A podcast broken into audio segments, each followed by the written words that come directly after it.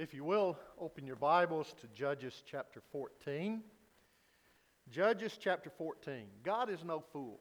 Sometimes we live a life that we think that He is, or the way we live it, it seems like we're saying He is.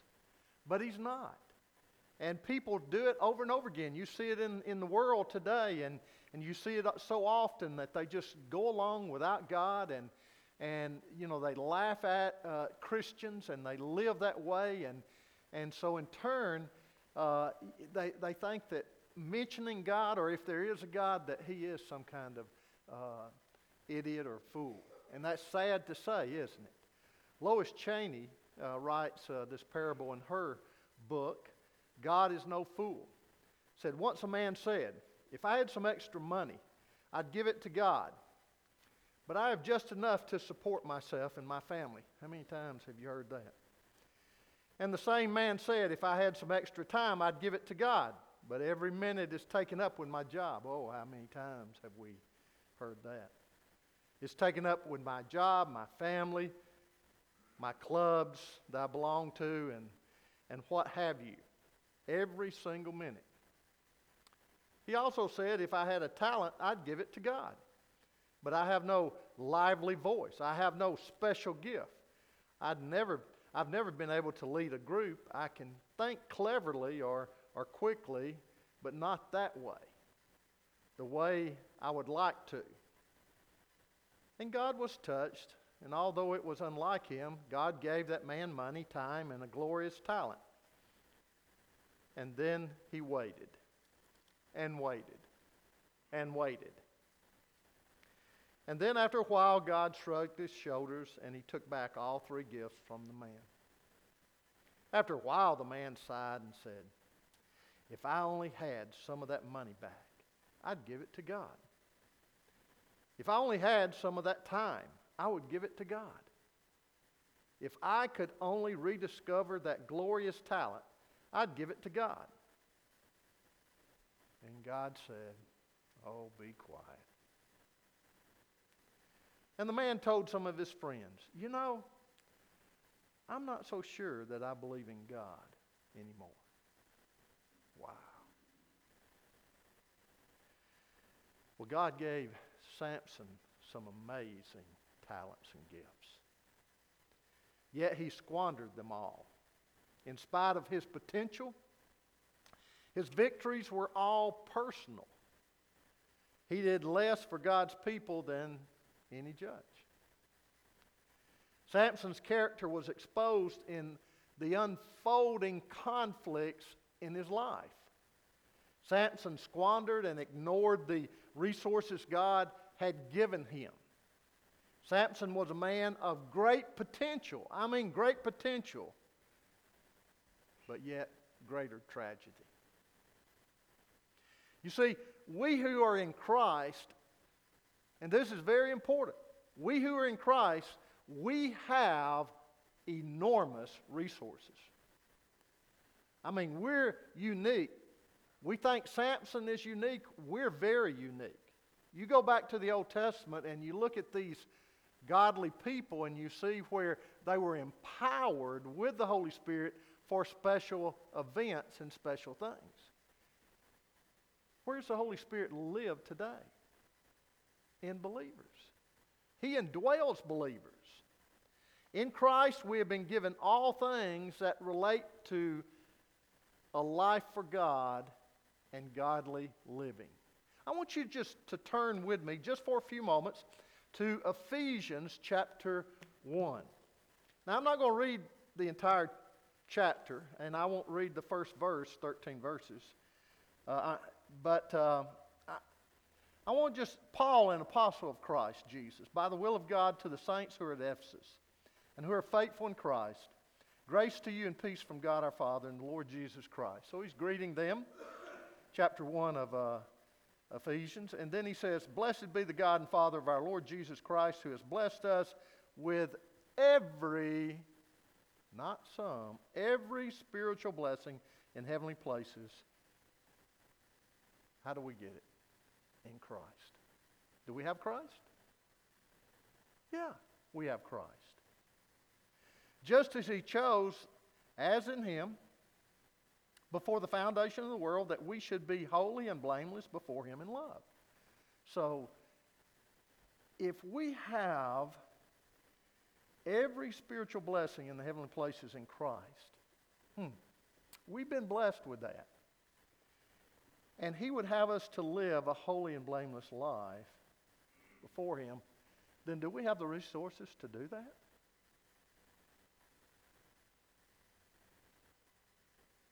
Do we squander them sometimes? I want you to jump over with me in verse 15. It says, For this reason I too, having heard of the faith in the Lord Jesus which exists among you and your love for the saints, do not cease giving thanks for you while making mention of you in my prayers. Very important. I've heard of your faith, I've heard of your commitment to the Lord, but I know that there are things that can happen in your journey. So I continually mention you in prayers that the God of our Lord Jesus Christ, the Father of glory, may give to you a spirit of wisdom and revelation and knowledge of Him. He says, Hey, I want you to be aware of Him. And that can only come about by God, by way of His Spirit. And I pray that that will be revealed to you over and over and over again, and that you will grow in it. I pray that the eyes of your heart may be enlightened so that you may know what is the hope of his calling and what are the riches of the glory of his inheritance in the saints. And what is the surpassing greatness of his power towards us who believe?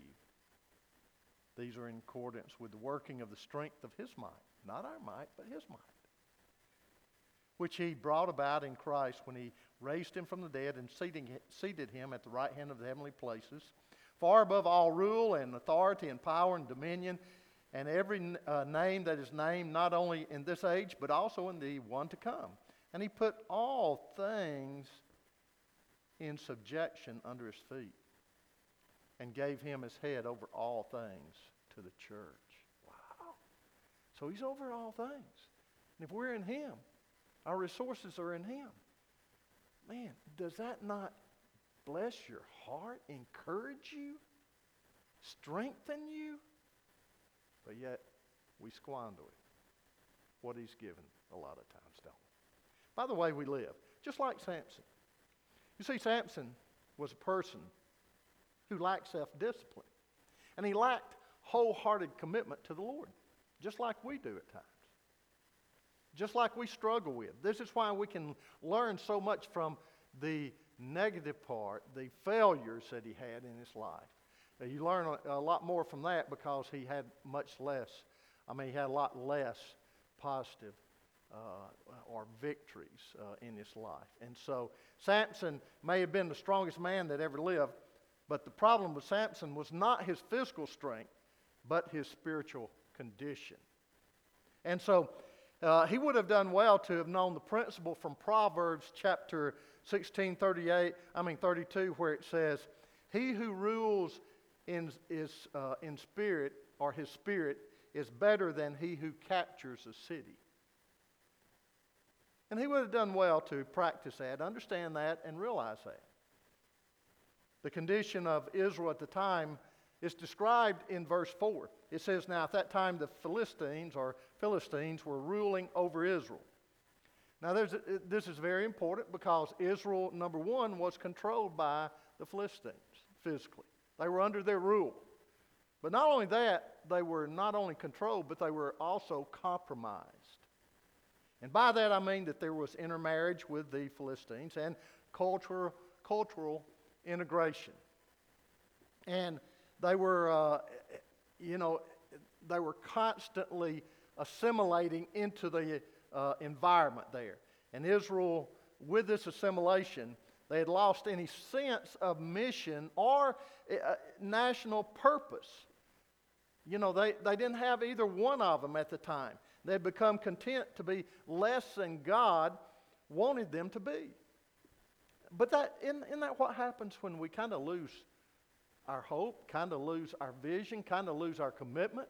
If we're not careful, uh, it, it's just like you know, uh, everything begins to be handed to us. Everything begins to uh, come so easy for us. Everything, uh, you know, uh, causes us to uh, be a, group of people that start drifting away from God, and we begin to forget about God, and we begin to just live a life, and we assimilate into what we are living in, the culture that we're living in, and we become uh, unthankful and, and we don't recognize and continually be uh, uh, at the uh, altar uh, thanking God and, and uh, praising Him for who He is. We become like Israel, both controlled and compromised. And, you know, not only that, but the sad thing about it is they weren't preaching and, and teaching the, the Word of God properly. If you remember Eli's two sons, Hophni or Hophni and Phineas, Uh, they were very ungodly men, and uh, they even stole the offerings and practiced some, some form of uh, ungodliness. Some say that it was a form of prostitution, which was a typical Canaanite um, perversion in 1 Samuel chapter 2. Uh, but it was, whatever it was, it was a time of great spiritual darkness. And, you know, even though things may be busting around us, things may be happening, exciting things may uh, be occurring that, that uh, trigger off the, uh, the emotions in our uh, five senses or with our five senses, it still can be a, a, a uh, culture where we are in spiritual darkness. And Scripture tells us, and, and you know that they, even when uh, Samson stood up, they, uh, you know, they rejected him. They uh, went against him. They, you know, didn't like it. They had so assimilated into the culture. And Scripture tells us that uh, the word from the Lord was rare in those days in 1 Samuel 3 1. So we see them in this spiritual darkness. But I want to tell you and I want to share with you, and this is the exciting thing about it, is God is there and He doesn't give up on us. And I want to tell you that God was about to stir Israel's pot. I mean, it, He was going to stir some, uh, some things around. The status would no longer be quo here. And uh, Israel needed to be brought out of this spiritual darkness. And that's the way He is with us a lot of times. He stirs our pot. A lot of times we don't recognize it at the time, and, or it may take us a little bit, but uh, sometimes when we're drifting away from God, God may allow things in our life to stir us up. And thank God for that. Some of the things we may not like, some of the things may be unpleasant, some of the things may be difficult, and some of the things may even hurt. But He stirs the pot to get our attention and to get us out of the status where it will no longer be quo. And so, Samson was the man for the hour, and God was about to use him, even though he had a lot of flaws and thank flaws, and thank God for that because uh, you know uh, all of us have flaws, don't we? And, and we wouldn't be used by God if it wasn't for His grace and His mercy, and and we see that He's about to use him. But you know, Samson could not blame his environment. He could not blame his, ha- uh, his family. So many people use that today, don't they? I mean, we're just, uh, you know, we're a crippled society. We want to blame somebody else. We're in, in, an entitled society. We want everything handed to us. We deserve it. Look at poor old me, you know. Well, Samson, he had godly parents. Now let's look at the way he turned out. He had godly parents. He had a miraculous birth by divine intervention of God, and he had a unique calling. He was a Nazarite from birth to death. So, I mean, he had everything you needed. But what he did was, he refused to use what God had given him in the right way because he refused to allow God to control him.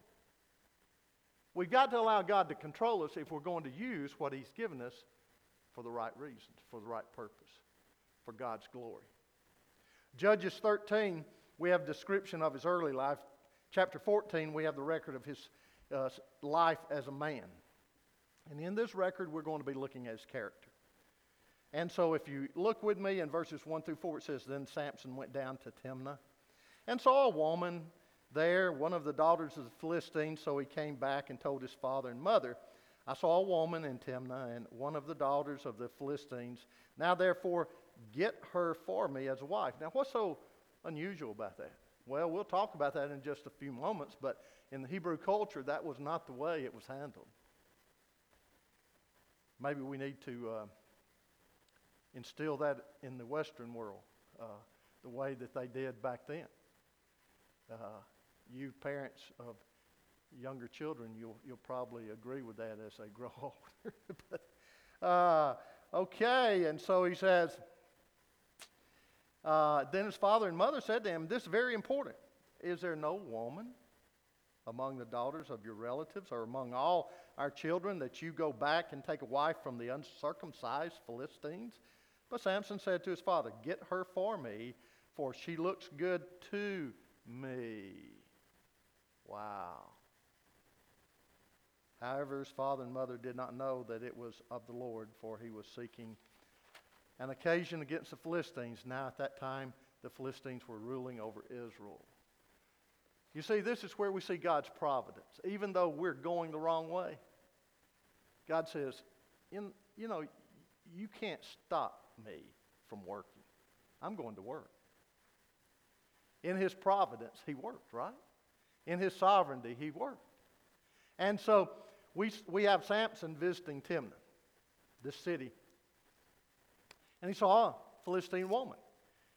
And he said, Get her for me. And then the parents said, Hey, you know, isn't there a woman among the Hebrews that you can take? Now, what were they saying? They were saying, Okay, a biblical principle that we know in the New Testament don't be unequally yoked together with unbelievers. That's what he was saying, or his parents were saying. Now, we have, we have a, a meeting of the, uh, the record, or a record of the meeting with, with the woman they met. Uh, we just see, see that he saw her uh, when visiting the city, and so he said, uh, I've you know, chosen this woman for me.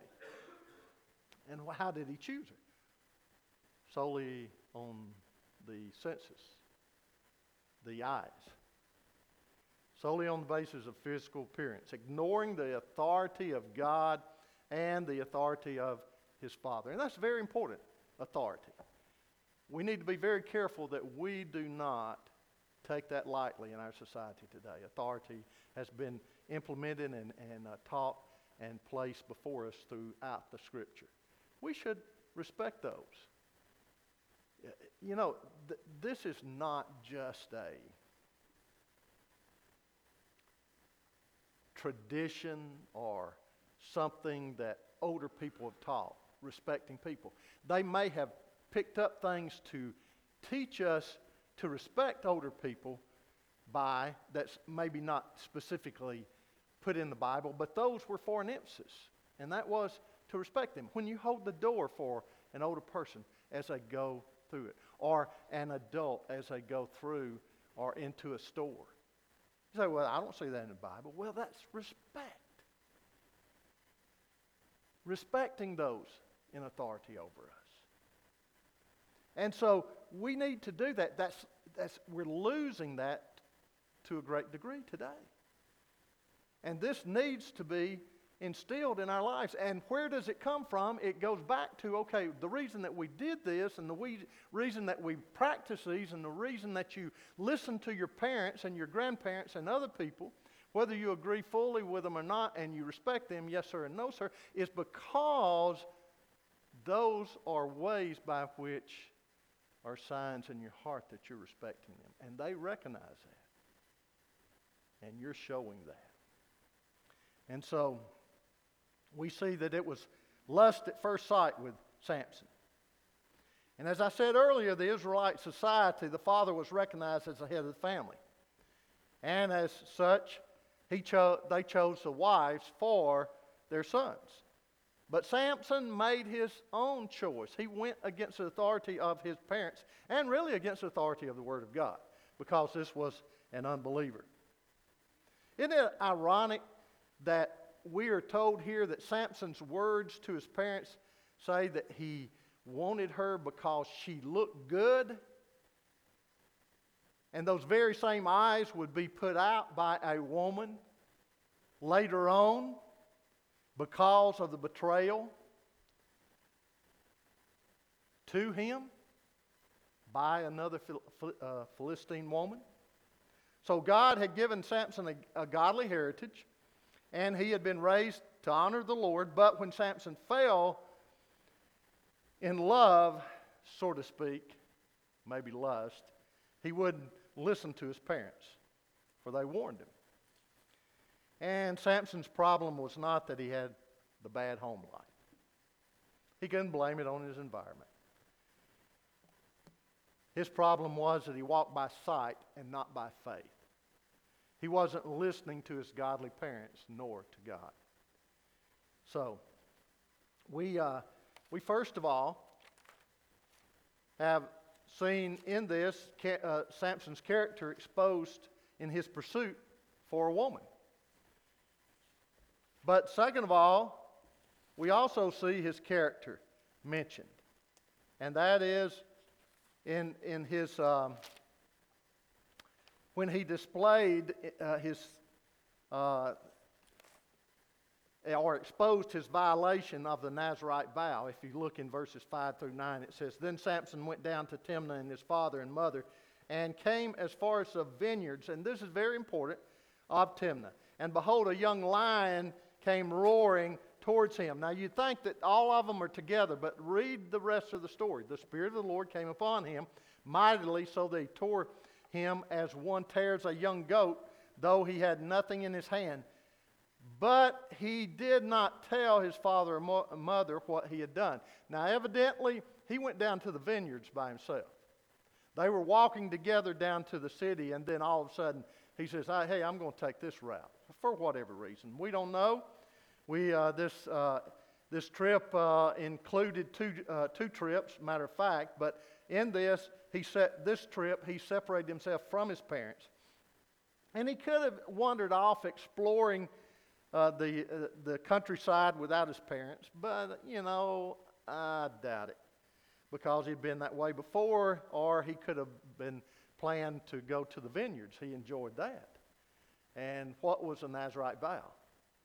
You know, that's where they made the wine, and, you know, you drink it and you be merry, and uh, you get real merry, and, uh, uh, you, you know, you can uh, enjoy it and come back. And so uh, the vow, hey, forget about the vow. I enjoy this. So it could have been that. But he didn't want his parents to know, whatever it was. Whatever reason for him going that way, he separated himself from them. And it seemed as, uh, as far as his business was concerned, he, didn't, he was saying to his parents, It's none of your business. Wow. Have you ever heard that from a child? It's none of your business. Growing up, maybe we, we've said it. None of your business. Boy, if you said it, though, to your parents a lot of times, if you said that, they, it would become their business pretty quick. so, uh, Samson, endowed by God in a special way, was not walking by faith, definitely. He was walking by sight. And when God isn't permitted to, to rule in our life, what happens? He overrules. He's not going to be left out, and you're not going to defeat him. He overrules and he accomplishes his purposes either with us or in spite of us. He's going to carry out his purpose. We saw that in, in uh, Esther in chapter 4. And so, as Samson wanders off by himself, suddenly a lion attacks him. It says, But the Spirit of the Lord empowered him, and he was able to slaughter the lion with his bare hands, it says. Isn't it a shame that this happened? And after he just tears that lion apart, that he didn't look at his hands and his strength and say, Thank you, God. Man, I couldn't have done that without you. Lord, I, I couldn't have overcome this, this battle here with this animal, this wild animal. But he apparently took his astonishing abilities and took them for granted. Never pausing to ask why he was gifted and for what purpose that was for. So Samson talked with the woman, and marriage plans were confirmed, it says. So he went down and talked to the woman, and she looked good to Samson. That's all he's concerned about. Now, there's nothing wrong in wanting a woman to look good. Nothing wrong in that. But that's all you hear from him. And also, he's what? Through this, breaking God's word for being unequally yoked together. And so, what the woman thought about Samson is unknown. She may have said, hey, man, he's a hunk of a man. You know, who knows? I don't know. And then, after visiting his future wife, he returned home and, and uh, later traveled back to Tishma or Timnah for the wedding. And on the way, he stopped by the location.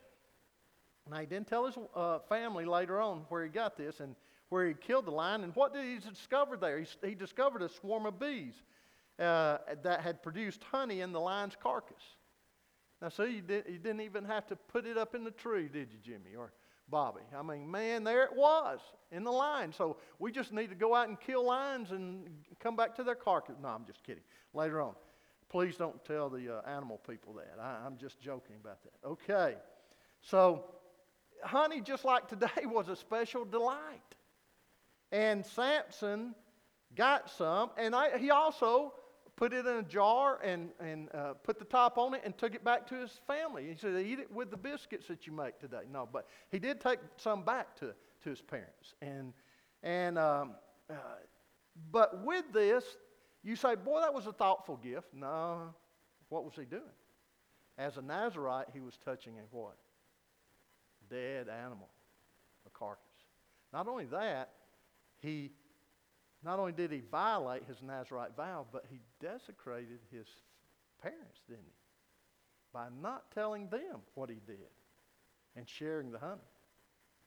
So when he returned later to take her, it says, he turned aside to look at the carcass of the lion, and behold, swarm of bees and honey were in the body of the lion. So he scraped the honey into his hands and went on eating as he went. And when he came to his father and mother, he gave some to them, and they ate it but he did not tell them that he had scraped the honey out of the body of the lion. Verses 8 and 9. Well, now we see Samson's character displayed in his attempt to cheat his wedding guest. It says in verses 10 through 14 Then his father went down to the woman, and Samson made a feast there for the young men, customary, customarily uh, doing this. When they saw him, they brought 30 uh, champions to be with him. Then Samson said to them, Let me now profound or propound a riddle to you. If you will indeed tell, me, tell it to me within the seven days of the feast and find it out, then I will give you 30 linen wraps and 30 changes of clothes. Boy, that's, man, that's, that's a lot of money. But worth a lot of money. But if you are unable to tell me, then you shall give me 30 linen. And now you got to you got to think about this. This is costly here. Wraps and 30 changes of clothes. And they said to him, Propound your riddle that we may hear it. And he said to them, Out of the eater came something to eat, and out of the strong came something sweet. But they could not tell the riddle in three days. So the father of Samson went down to see the woman, and, and marriage arrangements were made. The Hebrew word for feast is used a lot of times to indicate that it was a drinking feast, and if this is the case, then we can see what was going on with uh, Samson, the Nazarite.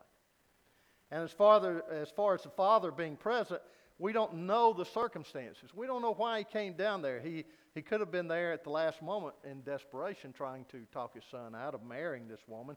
But on the other hand, it could be that the father came out uh, feeling sorry for him because uh, none of the people from his uh, family and other places seemed to come to be at the wedding. They didn't want to participate in it, evidently.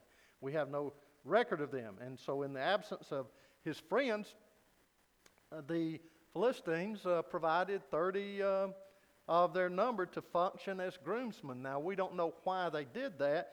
Uh, the number being so large may have been that it was a large wedding, and the other reason may have been that uh, they were they had heard his reputation and about the lion and other things, and so they wanted to uh, make sure that uh, they protected themselves, and they had those men there. So Samson didn't take seriously the fact that he had violated the Nazarite vows, and it's bad enough to disobey God in it, but it's something else when you make a joke out of it, and basically that's what he's doing here. He sunk to new depths of spiritual in, insensitivity. You see, he constructed a riddle out of the expense of his sin. And the riddle was for the groomsmen. Out of the either came something to eat, out of the strong came something sweet. And of course, we know the wager. Then Samson said to them, Let me now propound a riddle to you. If you will indeed tell it to me within seven days of the feast and find it out, then I will give you 30 linens or wraps and 30 changes clothes. And if not, then you give that to me. So they accepted the challenge. And so, in desperation, after four days, I believe it was, a, uh, uh, you know, uh, they, they panicked and, or they were panicking. And so they, they went to the woman that Samson was uh, going to marry, and they threatened her. They said, Tell us a riddle, or we will uh, burn your house down. We'll tear it down. In other words, we'll destroy you and your family. So we see Samson's character demonstrated in his abuse of his gifts. Then it came about on the fourth day that they said to Samson's wife, Entice your husband so that he will tell us a riddle, or we will burn you and, and your father's house with fire. Have you invited us to impoverish us? Is this not so? Samson's wife wept before him and said, You only hate me, and you do not love me. You have propounded a riddle to the sons of my people and have not told it to me. And he said to her, Behold, I have not told it to my father. Now I want you to look at that. Well, I ain't even told it to my parents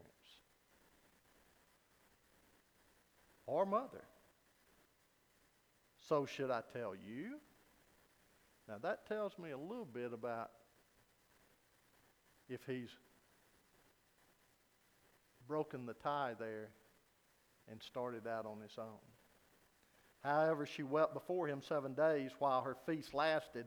And on the seventh day, he told her because she pressed him so hard. She then told the riddle to the sons of her people. So the people of the city said to him on the seventh day before the sun went down, What is sweeter than honey? They told it in a question. What is stronger than a lion?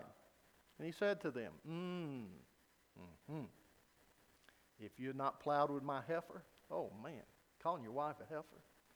Buddy, I tell you what, uh, you better watch out. If he wasn't so strong, he, he wouldn't have been sleeping in the same room with her anymore. He didn't, matter of fact. He pouted and went home. Okay. He said, um, If you had not plowed with my heifer, you would not have found out my riddle. Then the Spirit of the Lord came upon him mightily, and he went down to Ashkelon and killed 30 of them and took their spoil and gave the changes of clothes to those who told the riddle. And his anger burned, and he went up to his father's house. But Samson's wife was given to his companion who had been his friend. Wow. These sharp words contained a double rebuke a scornful reference to his wife, first of all, and then a charge to the groommen through their that they had, a, they had performed or they had acted out in a devious way to secure the answers. So the wife had pulled the answer out of Samson through incessant nagging and, and crying and weeping and, and uh, you know, just maybe emotional blackmail, whatever. And then, mo- motivated by not wanting to hear it anymore, he gave her the answer. And he certainly but one thing that's very important, he certainly, and this is what you can see in how he built this marriage, he certainly didn't hear the panic in her voice, did he? Did he have, did he show any compassion? He said, I haven't even told my father and mother. I mean, here was man engaged to him, or woman. There was no desire for intimate companionship with her beyond what he could receive in the bedroom. Samson went out and slaughtered 30 Philistines. Then the Spirit of the Lord came upon him mightily, and he went down to Ashkelon and killed 30 of them and took their spoil and gave the changes of clothes to those who told the riddle, and his anger burned, and he went up to his father's house. In a rage, he left the wedding and stormed to Ashkelon. And there, on the Mediterranean coast, there he, he felt this supernatural power, and he killed these 30 Philistines, took their, their clothing, came back, and threw it at the feet of these groomsmen. And told them, I know your devious act. You see, God is sovereign. And in his providence, God intercedes. And thank God for that. Samson had planned to live with the enemy. But what did God do? God intervened. Rather than securing an alliance with the Philistines, Samson would be at war with them now. If Samson had entered his way, uh, I mean, had, had gotten his way, won his way, and married this woman, what do you think would have happened? There would have been a relationship that would have crippled the work of God even more so. And God stepped in, as he always does, at the right time and stirred the pot. So, in closing, three things. This man he was a man of the flesh. A man of the flesh means a man that is undisciplined, a man that lacked self control. People, it's easy for us to lack self control, isn't it? So easy to walk in the flesh. It's so easy to, to operate purely by our senses and not by the Spirit of God. And the only way that you're going to really operate by the Spirit of God is that by getting into God's Word and understanding it by way of the Holy Spirit and allowing the Word of God to be applied to your life. He was a man who rejected authority. He did as the others were doing in that day and time. He did what was right in his own eyes. This is what happens when we begin to rationalize and we begin to uh, to, uh, to uh, explain things away, then what happens is we begin to reject the authority that God has placed before us. First and foremost is His authority, the Word of God, and Him. Second of all, those that are in authority that we should respect. And what happens with that is we begin to do things what is right in our own eyes. And it's so easy. And we excuse it and explain it away. We need to guard against that. And the only way that you can do that is by being filled with the Spirit of God. And being filled with the Spirit of God means that you are controlled. That's what the word means. You are controlled by God's Spirit. He uses the same word over in Colossians. Paul does. He used that in Ephesians. But over in Colossians, he uses that, saying that we need to be filled with his word, controlled by his word. And then he was also self confessed in his spiritual walk as an anarchist, a man who had adopted the social values of his pagan contemporaries.